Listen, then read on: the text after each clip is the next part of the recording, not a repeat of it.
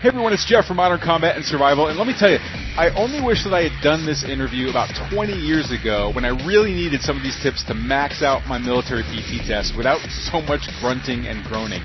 But as you're about to discover, staying in shape isn't just about passing your next fitness exam for your military, police, or firefighter evaluation. It's about something even more important that touches everyday civilians. And former Navy SEAL and instructor Stew Smith has a dose of reality for you, as well as some mean tips, tricks, and tactics for getting in amazing shape fast. Check this out. Bullets were flying, your adrenaline surging. Would you hit your target? If the world as you know it crumbled tomorrow, collapsed into chaos, would you know how to survive? If you and those you loved were cornered by a gang, violently attacked, could you protect them? Could you protect them? Could you protect them?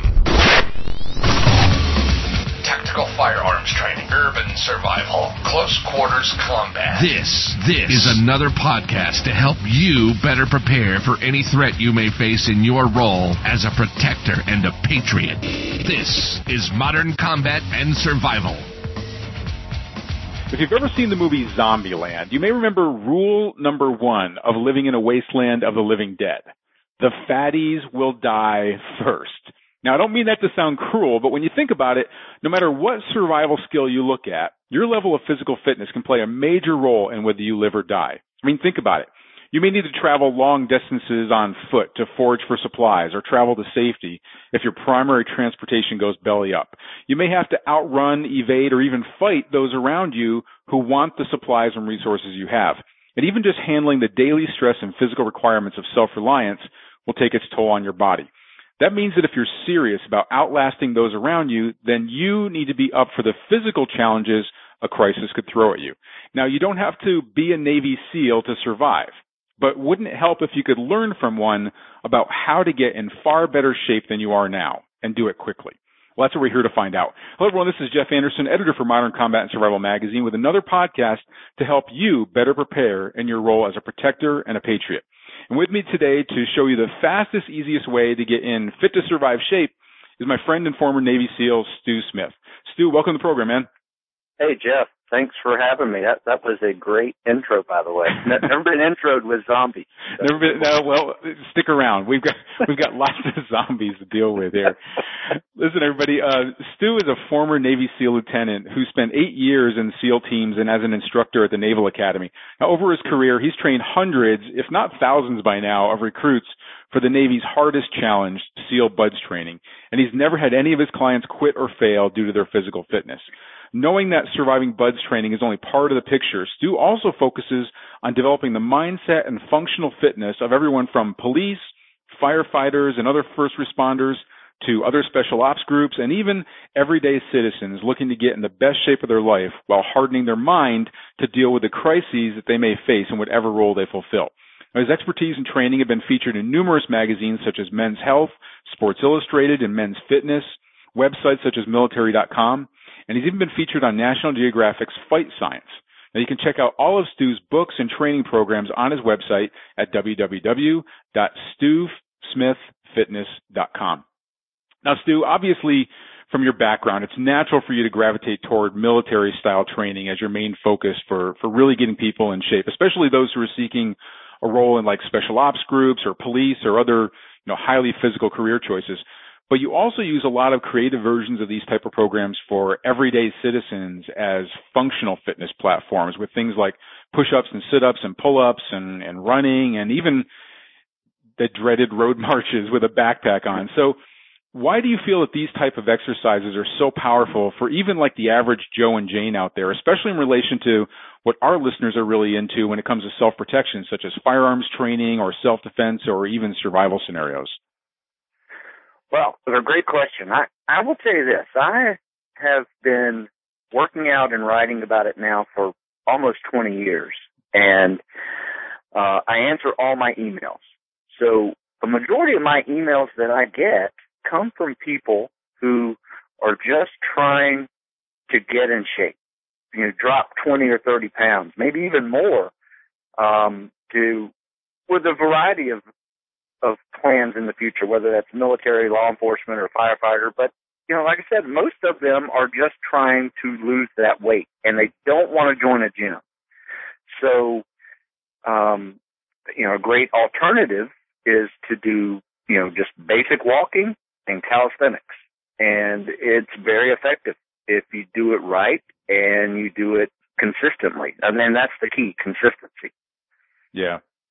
Well, and, you know, calisthenics seems like such an archaic name now, right? You know, because it really, it's it kind of, I get these visions of like the old, the guys in the, like the, from the nineteen fifties and they're, you know, doing their jumping jacks and things like that. But those are the things that we did in the military. We did, we did side straddle hop, A K A jumping jacks, and we did right. push-ups and sit-ups and pull-ups and things like that. And, you know, the way I always kind of related to people is that the military does those things, one, because you're right, like you can't have a gym there for every single, you know, P T session in the morning, right? Like you can't right. have a thousand, you know, troops go through the bench press all in, in the, the hour that you've got before chow. Exactly. But, but mostly um, just that the military really realizes that um, a fat soldier or an overweight soldier or an out of shape soldier is a dead soldier when it comes yeah. to being on the battlefield. I mean, we think about all the things that we've had to do mission-wise, even, you know, just carrying large amounts of weight, um, even just getting up from behind a car while there's bullets flying around and quickly getting behind that tree before one of those bullets finds you. It's if you're overweight or you're, you're not, your physical fitness isn't up or your cardio fitness isn't up, then even that split second longer that it takes for you to get there, that could mean the difference between life or death. Absolutely. And in fact, I tell people all the time, in fact, it's part of my mission, is that I want people to realize how important fitness is. And it, it can be one day be a determining factor between you living or dying, between you being able to save a family member or a teammate, or, you know, and it doesn't have to be a combat situation. This could be a natural disaster, a flood, a, a fire. Uh, you know, where you have to react, and your grip, your strength, your endurance is what will save you. Yeah, that's a that's a great point. Even something like you said, like a house fire. You know, if you have to carry your spouse out because they're they're you know from smoke inhalation they're passed out, or take both yeah. of your kids or all three of your kids and your damn dog at the same time, it's all going to matter. I mean, you're going to have the adrenaline there, but you also need to have the physical fitness as well. Good points. So here's what I want to do then. I mean, uh, you've, I, you know, God, you've been doing this for so long now, and you've really worked specifically on these areas that I wish I'd talked to you back in my, back in my military days, because I could have used like a, a, some really good tricks to be able to get a higher score on my P T test and things like that. But I want to take those, those basic exercises that we think of as like military type exercises, as functional fitness exercises, and ask you to kind of draw a, draw a line for that exercise to maybe some of the activities that, that would help someone, whether it's in a, not necessarily a combat role, but like you said, just from a functional tactical role, I like to call it, like what that, why would somebody use that exercise if they're thinking in terms of what they might need to be able to do functionally um, in that role? And then ask you for your best secrets for like, what's the best way to really like, be better at that exercise. And I think this will help. You know, we have a lot of military that are on our list. We have a lot of law enforcement that are, that subscribe to this and listen in on this. And so I know like if anytime we can help any of these people just be in better physical condition, it's going to, it could literally, you know, save somebody's life. So, so let's start with, I think the, the most obvious and the most well-known exercise, which is the push-up. And it, it probably is the most, the most well-known military exercise that's out there. So what type of functional or tactical activities do push-ups help someone out with? And then what training tips have you found work well for someone who really wants to increase their push-up performance? I think uh, one of the main reasons why push-ups are done in the first place is that it is a great upper body, but also it, it engages the core as well. You know, every time you do a push-up, you know, you have to engage your lower back and abs and hips. Uh, in order to stay straight. Um, and if you think about what the push-up actually does, it's actually, in, it's probably about forty percent of your body weight is all you're pushing. Um, so the lighter you are, you're probably going to have an easier time doing push-ups if you practice push-ups.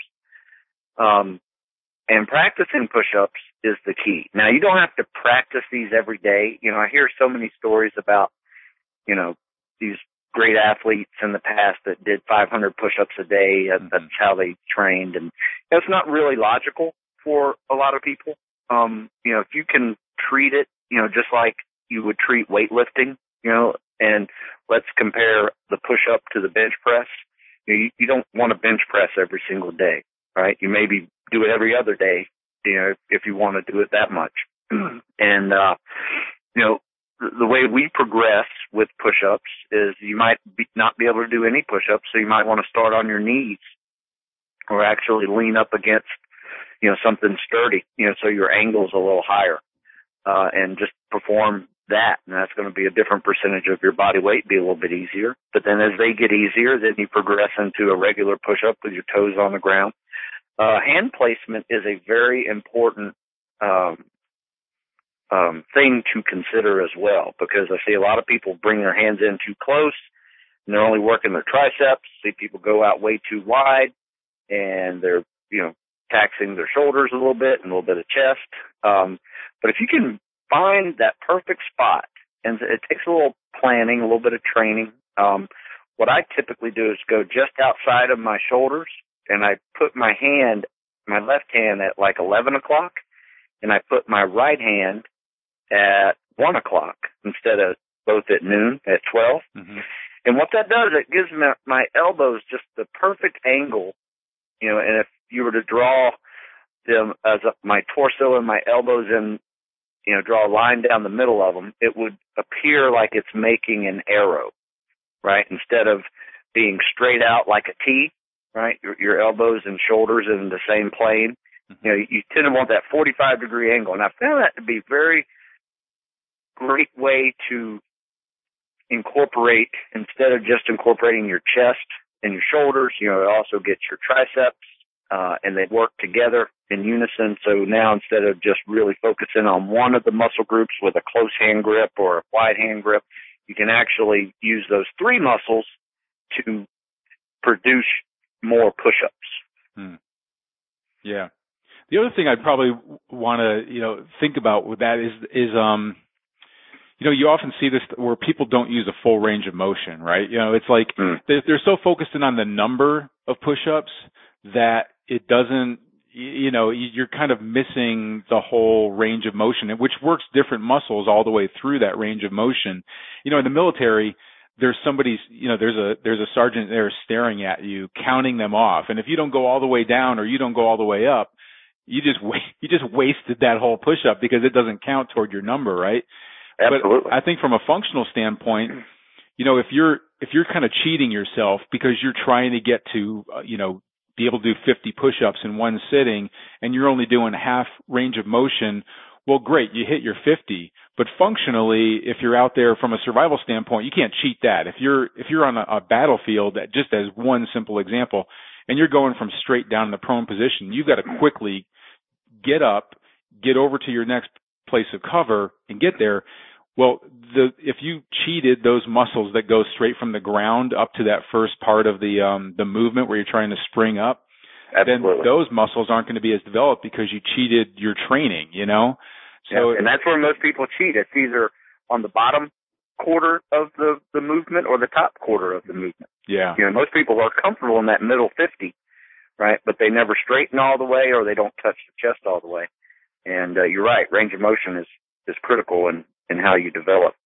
Well, I know for the bench press, because I've, you know, I've done body, bodybuilding consulting in the past too, and, and, and things like that. And wherever that sticking point is, like somebody might find that they can't get up to that, that first quarter, you know, it might be, that might be the sticking point. And sometimes just doing, you know, at least in the bench press, I, I'd like to get your feedback on this, but like with the bench press, if you were, if you had a sticking point with the muscles that work that first quarter, like from your chest up, sometimes we would just do like six to nine inch, like mini bench presses in that area to focus in on our weak spot with that full range of motion. Do you ever do that at all, like with, with push-ups?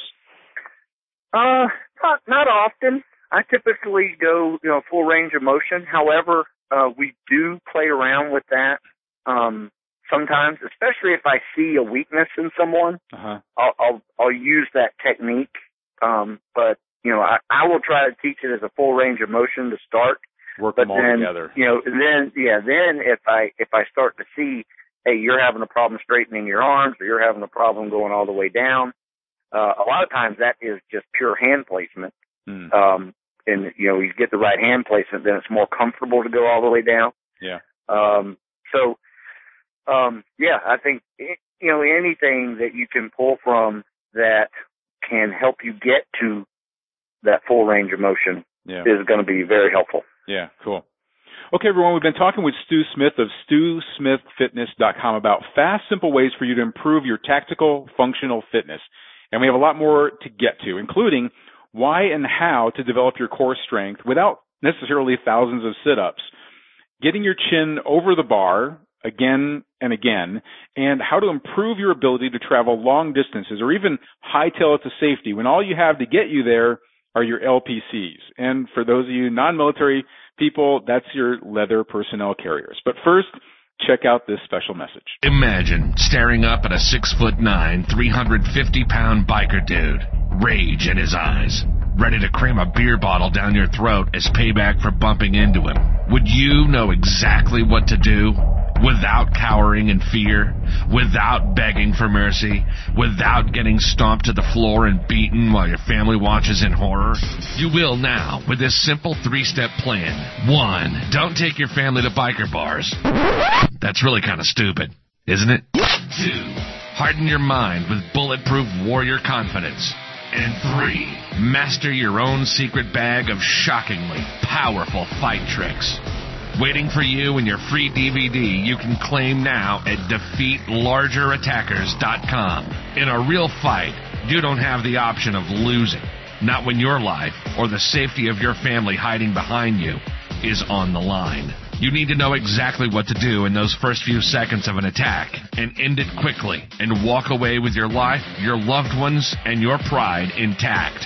In this free D V D, you'll discover the street fighting secrets for how to knock a bigger, stronger man head first into the pavement with brutal, unstoppable power and speed, regardless of your size, strength, or even if you've never been in a fight before in your life. Claim your free D V D now while this offer is still available at w w w dot defeat larger attackers dot com and unleash your true potential to kick ass. And now, back to the show. Okay, we're back with Stew Smith of Stew Smith Fitness dot com talking about fast and easy ways to improve your tactical fitness, and we have a lot more to get to. So let's go ahead and jump back into the interview now. Okay, Stu, so what about what about sit-ups? What kind of benefits do sit-ups provide for someone from a functional, tactical standpoint, and what are the best ways to improve your midsection work to be better prepared for these types of activities? Well, there's a lot out there about not doing sit-ups. I don't know if you've, you've read some of the studies that are out there, but it kind of goes in and out. This, this always seems to be like a, a like a, a like a confrontational point in the fitness industry, right? It's such a mess. I mean, because one study disproves some other study. Yeah, and it, you know, it's rather frustrating if you if you try to you know try to link this into science at all. It, it's rather frustrating. But you know, I, I found it this way. I, I find that people who hurt themselves doing sit-ups, one, they don't practice any type of core strengthening activity at all. They may sit in a desk all day, and then once every six months, you know, they have to go take a fitness test, and then they try sit-ups, and they blame sit-ups for their back injury. Well, their back injury is really caused by inactivity. And, you know, if you have a good, strong back, you do a lot of plank poses, you know, you can carry weight in a backpack. Um, and of course you practice crunches and sit-ups, you know, you will not injure your back doing crunches or sit-ups. Like I said, it's the deconditioned that hurt themselves, mm-hmm. typically. Yeah. So what, so if I'm trying to increase my sit-up score and I want to do it without injuring myself, what are some, what are some, maybe some training tips that you've found work really well with, with making sure, like, working on that core the right way and, and being able to improve in sit-ups? Right. You know, I think uh, anytime I do any type of abdominal exercise, I try to balance it out with a back exercise, whether it is a second of plank for every sit-up that I do, or it's a, uh, you know, something, you know, with weights, you know, deadlift or, um, you know, playing up reverse, reverse flies, you know, super, you know, you know, anything that just works the back a little bit. Mm-hmm. Right. So, And so to always think of it as a balance. It's kind of like, you know, in bodybuilding, you know, you don't want to work your bicep and not work your tricep, right? Right. You know, th- think of it that way. But some of the, the errors I've seen with sit-ups is people start off way too fast, especially for a two-minute test. Um, and they may get thirty or thirty-five in the first thirty seconds, but then they can't match that in the next minute and a half. So that's a clear sign that they just started too fast. Hmm. And just by simply saying, hey, slow down the first thirty seconds and only get twenty, I've seen people be able to maintain that pace, you know, and get eighty the next day when they couldn't even get sixty the day before. Hmm. And and that's huge. I mean, that's it's kind of like sprinting your first quarter mile of a, you know, two-mile run. You know, it's, it's just not something that you want to do. You know, otherwise, you're just going to go downhill real quick. Um, so pace is critical. And, you know, doing doing sets of your goal pace for a two-minute test is a great way to kind of muscle memory that movement and speed. So if you want, you know, like I said, if you want eighty in a two-minute test, you're going to want to try every thirty seconds, try to get twenty sit-ups and, you know, exert on the up. So you always just come up and then you just relax to go down. A lot of people will also, you know, waste a lot of energy coming down too slow, hmm. right? So that's like a, that's like, you know, staying isometrically flexed the whole time you're doing sit-ups, and then you're burnt out by forty or fifty. Yeah, well, that's a that's a really good tip, and I like the um the thought of, you know, working the back also and combining those, because it all of that helps to kind of cinch in your waist, work on that core. And the stronger your core is, the stronger your sit-ups are going to be as well. So that I mean that makes total sense. Yeah. Yeah. Well, um, pull-ups are probably the, the absolute hardest bodyweight exercise there is out there, and that's probably the reason why a lot of people just shy away from them, because they're so damn hard. So, what purpose would working on your pull-up improvement have for someone from a tactical functionality view, and what are the best ways to improve this area? A lot of people can't even do one. You know, it's really difficult. So why should why should pull-ups even be a part of our regimen? And then what's the best way to work on this? Well, I like I like pull-ups um, mainly as a as a good balance for all the push-ups that you do. You know, and if you think about it, it's it's a different plane, but it's a it's an opposing muscle group that you're mainly using. You know, you can do all the push-ups you want and still have energy for pull-ups. You know, because it's you're not pushing, you're pulling yourself. And I consider two exercises in the calisthenic world kind of like the heavyweight training of calisthenics, and that's pull-ups and dips.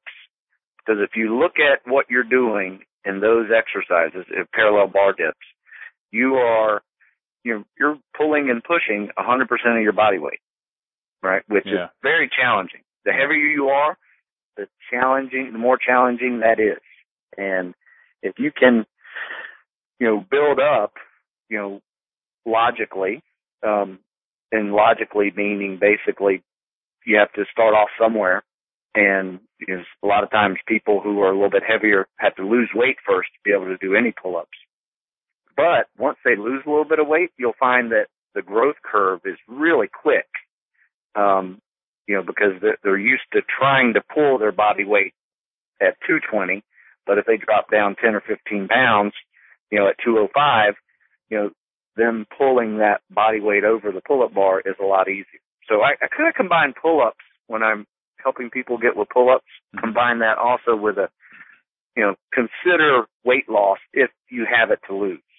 Um, yeah. But but the biggest thing is work your pulling muscles. And you can do that a variety of ways in the weight room, whether that's with rows or it's with bicep curls or it's pull downs. But I, what I have found is a lot of people tend to do that to try to get better at pull-ups. But if you just practice getting your body weight on that bar, your body will grow a lot faster to being able to do pull-ups, whether you're doing negatives or you're doing jumping pull-ups, you know, something that's going to get you very used to doing the pull over that bar is really what you need to start focusing on versus pull downs. I think, you know, you can go fifty percent of your body weight and do ten pull downs real easy. And, you know, that's great, but it's It's not going to get you to a pull-up. Yeah, that's really interesting. I've always noticed that also. Like somebody might be even able to do their body weight with pull downs, you know, for for even several repetitions. But when you get on the pull-up bar, it it's like it, there's not a, like like a one-to-one correlation between pull downs and the pull-up. And some people can't do one pull-up, but they can do their body weight with pull downs. Yeah, that's true. Um, yeah. It, it's it yeah, exactly. It, it doesn't really correlate very well. I guess you can cheat with pull downs. You can cheat the rest of your body to, to pick a position that isn't necessarily functional. You know, I mean, like you can kind of your your legs are locked underneath the the uh, the leg pads, and you can pull your your upper body back, or you can get momentum coming down and stuff like that. Whereas when you're pulling up, you're basically yeah. your body is dictating which which path you're going to take and and which muscles you're going to use, and if you're not used to using those. You know, it's not the same thing. And oh, absolutely. And and there's always these progressions that, that you have to go through. I mean, yeah. I, I would start off with that kind of weighted progression and then, you know, kind of build up into pull-up progressions with your body weight, um, whether that's pyramids or, you know, trying to do a superset, you know, something like that. But then, you know, eventually, if you're in the military or potential survival situation where you're carrying a backpack, mm-hmm. you know, so you got added weight now. So, you know, climbing a wall, climbing a fence, you know, getting over those types of obstacles, that is where the pull-up is by far the most important calisthenic that I think we can do. Yeah. Yeah, those are, that's a really good point. You know, get, being able to breach obstacles, get over a wall, even climbing out of like a, you know, your your home that's been destroyed or something like that. You might have to, and yeah. it, it is very, very, what about negatives? Do you, I mean, because, you know, that, that might be one way. Do you ever do where somebody goes up to the top level because they can't, maybe they can't pull themselves up, but it's a little bit easier to fight your way down and work those back muscles with negatives? Oh, absolutely. Uh, you know, negatives are a great tool for, you know, building that first pull-up. Yeah. And even pushing, you know, your limit. Like if you're at fifteen pull-ups and you're trying to get twenty, Mm-hmm. Um, which, you know, is max in the Marine Corps, and it's, you know, very respectable, and, you know, other, you know, spec ops units to get twenty plus, you know, that's, that's a good way to push that failing, you know, that last repetition, you know, to try to do a negative with it. And you don't want to do that all the time. Uh, but, you know, getting a few sets of negatives in there is, is always a great idea. Yeah. Yeah. Good. All right, well, finally we come to cardio fitness, and specifically I want to address running and even even the road marches, because I know, you know, we like I said, we have a lot of people in the military, but also from a survival standpoint. We in the military, we always had to do road marches. Being in the infantry, it was like that was like a weekly thing. We always had to do road marches because we didn't always have helicopters and Humvees and things like that to carry us around. A lot most of the time in light infantry, we were we were basically it was just our, our leather personnel carriers. And the same thing from a you know from a survival standpoint, somebody might need to be able to bug out to a certain area, and, and their primary transportation might not be available. Maybe all the roads are locked up. Maybe there's no fuel. Maybe there's no electricity. And in order for you to get to safety, it might just be you and your bug out bag, backpack. Um, but even from like a, a like a firearm standpoint, for those people that aren't even into survival, just being able to hightail it out of an area or escape, you know, um, a, a crime, or be able to run to help if you have a, a family member that is injured and can't move and you need to go, you know, get up to a roadway or something like that to flag down help.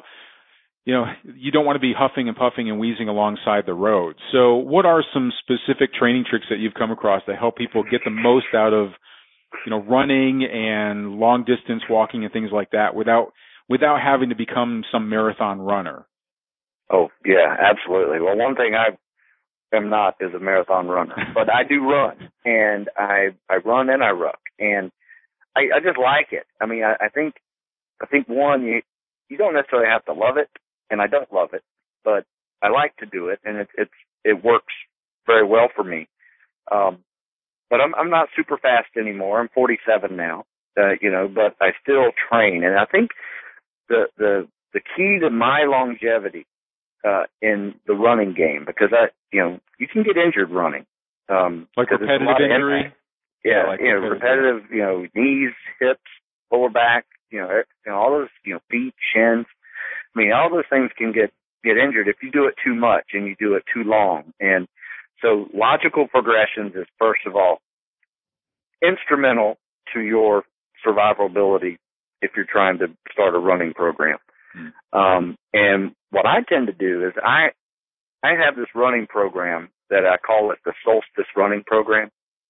So if the days are longer, my running's longer, right? So like as we get into the spring and summer, you know, the days are getting longer and I'm, I'm starting to progress into running further now. So by the, by mid-summer, I'm probably at the thirty mile a week mark, which is still pretty high.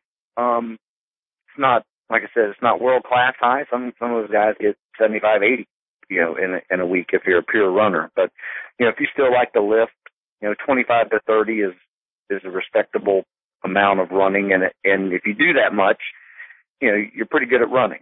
Um, but, you know, by the fall and winter, I taper off and get more into a lifting cycle again and a lot less running. And I do more non-impact stuff in the sun, in the winters. I swim, an indoor pool, you know, do elliptical, do bikes.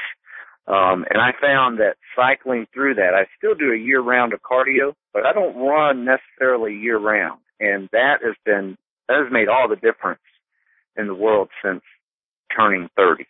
Hmm. You know, when I was in my twenties, it didn't matter. You know, I could just run all year and, and be tough. But by thirty, I started breaking and, um, you know, I had to figure out a smart, progressive way to still stay good at running without necessarily being that impactful on my body. Yeah.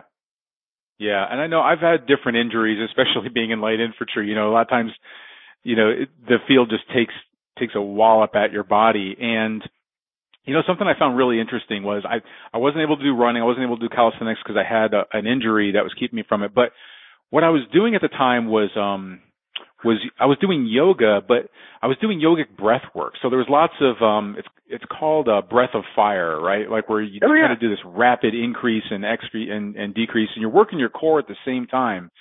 And I was just kind of getting into yoga at that time. It was just kind of an interest of mine. What I realized was that, um, unfortunate, unfortunately, right after I got off of my, um, um, my, my injury, like leave from, from P T, I had a, I had a P T test that was due, and I thought I was just going to totally screw this up because I hadn't been running or anything for about two months. And I actually had one of my best running times I've ever had, and I and I felt like I had all of this energy, like I like I was totally oxygenated, and I I, I, I didn't get out of breath. And and what's interesting, and I, and I always found that to be kind of a mystery. And now lately, what I've been seeing is um, they have these devices that you. They're like like you breathe hard into, and I don't know what they're called. You probably know more about this than I do. Yeah, I've seen them. Little, little uh, face mask-like things that you, you, you breathe breathe into them. Yeah, I've I've seen them.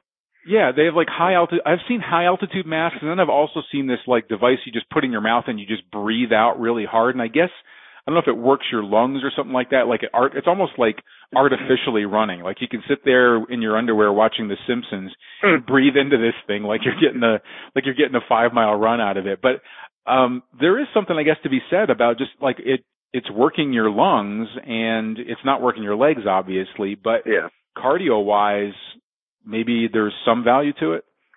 Yeah, there may be. I'm I'm not too big into that gadget. However, I will say this: breathing is the key to running, right? And you got to get into a rhythm of breathing, whether that's usually what I do is I'll take two or three steps while I inhale, and then I'll take two or three steps while I exhale.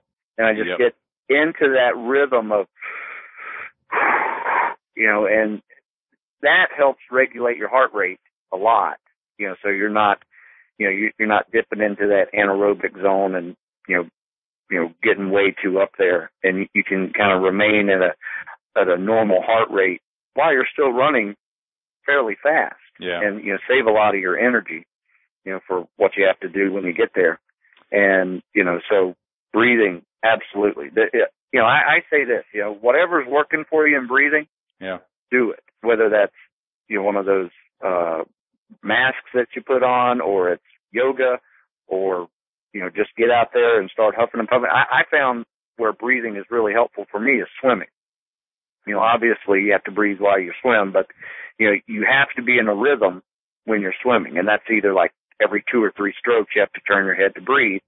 And, you know, sometimes you can go a little bit more if you want to push it. But um, taking that and applying it to swim or to running um, made all the difference in, you know, me turning a powerlifting football body into a uh, longer distance running body before I went into SEAL training. Yeah. Yeah, that, and that was that was my big secret too, was that same two that two step breathing movement. And I would go in through my nose on two steps and out through my mouth on two steps, two steps, and then I could always get my rhythm down for that. And then once I once my body got used to like that rhythm, you can increase your pace and yep. keep your breathing in pace with your feet, and it basically, you know, coordinates your breathing, your heart rate, and everything to be able to push yourself a little, a little bit further. That's always worked out really well. And you're yeah. right. I'm not, I'm not a big runner myself. I'm, I, it's nothing that I never really enjoyed until I really started listening to audiobooks, um, when I was mm-hmm. out there. And so now it's like, I look forward to running simply because that's my best, my best audiobook listening time, because Um, and I always listen to, to like, you know, business books. I'm always looking to like increase my, my business or put out new content or learn new things that we can apply to our, our company. And I always find that when I'm running, there's so much oxygen going through my brain and my blood's going and everything that, man, that is like the, the most crystal clear. Like I get a flood of ideas. I have, I have to carry same a here. notebook with me when I'm, when I'm out running. Because I do the exact same thing. Yeah, yep. yeah. So, I mean, for anybody that's been kind of had kind of an aversion to running, if you're in any sort of, you know, career or business or anything like that, um, you might want to think about doing that, like getting some some sort of audiobook that fits a, an interest of yours or um, something, and then putting that in, if it's or if it's survival books that we've got like on audio or or stew stuff or whatever it is. Um, look at those as potential, like, you know, kind of study time. It's it works out really well. Well, Stu, this is awesome, man. I mean, I know this is going to help a lot of people. I mean, I've learned a lot actually from with hand placement and push-ups and everything. I'm just um, there's some things I can apply to my own fitness program. I really appreciate you taking the time for us today. Um, listen, everybody, um, Stu works with people through his website. I mean, it doesn't matter where you live. Um, he can actually design programs for you. He's got a number of books that have been published through, you know, Men's Health and, and different publishers.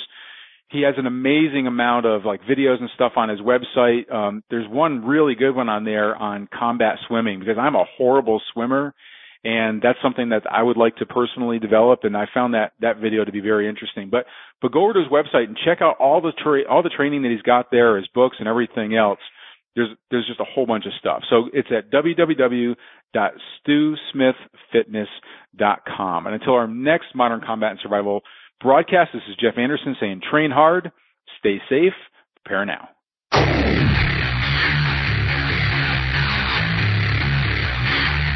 This has been Modern Combat and Survival. Survival. We hope you've enjoyed the show. You can help us out by rating our podcast on iTunes and leaving a comment. You can check us out on Facebook at facebook.com backslash Modern Combat and Survival. And don't forget to claim your free subscription to Modern Combat and Survival magazine at w w w dot modern combat and survival dot com. Lock and load, and we'll see you next time. This has been Modern Combat and Survival.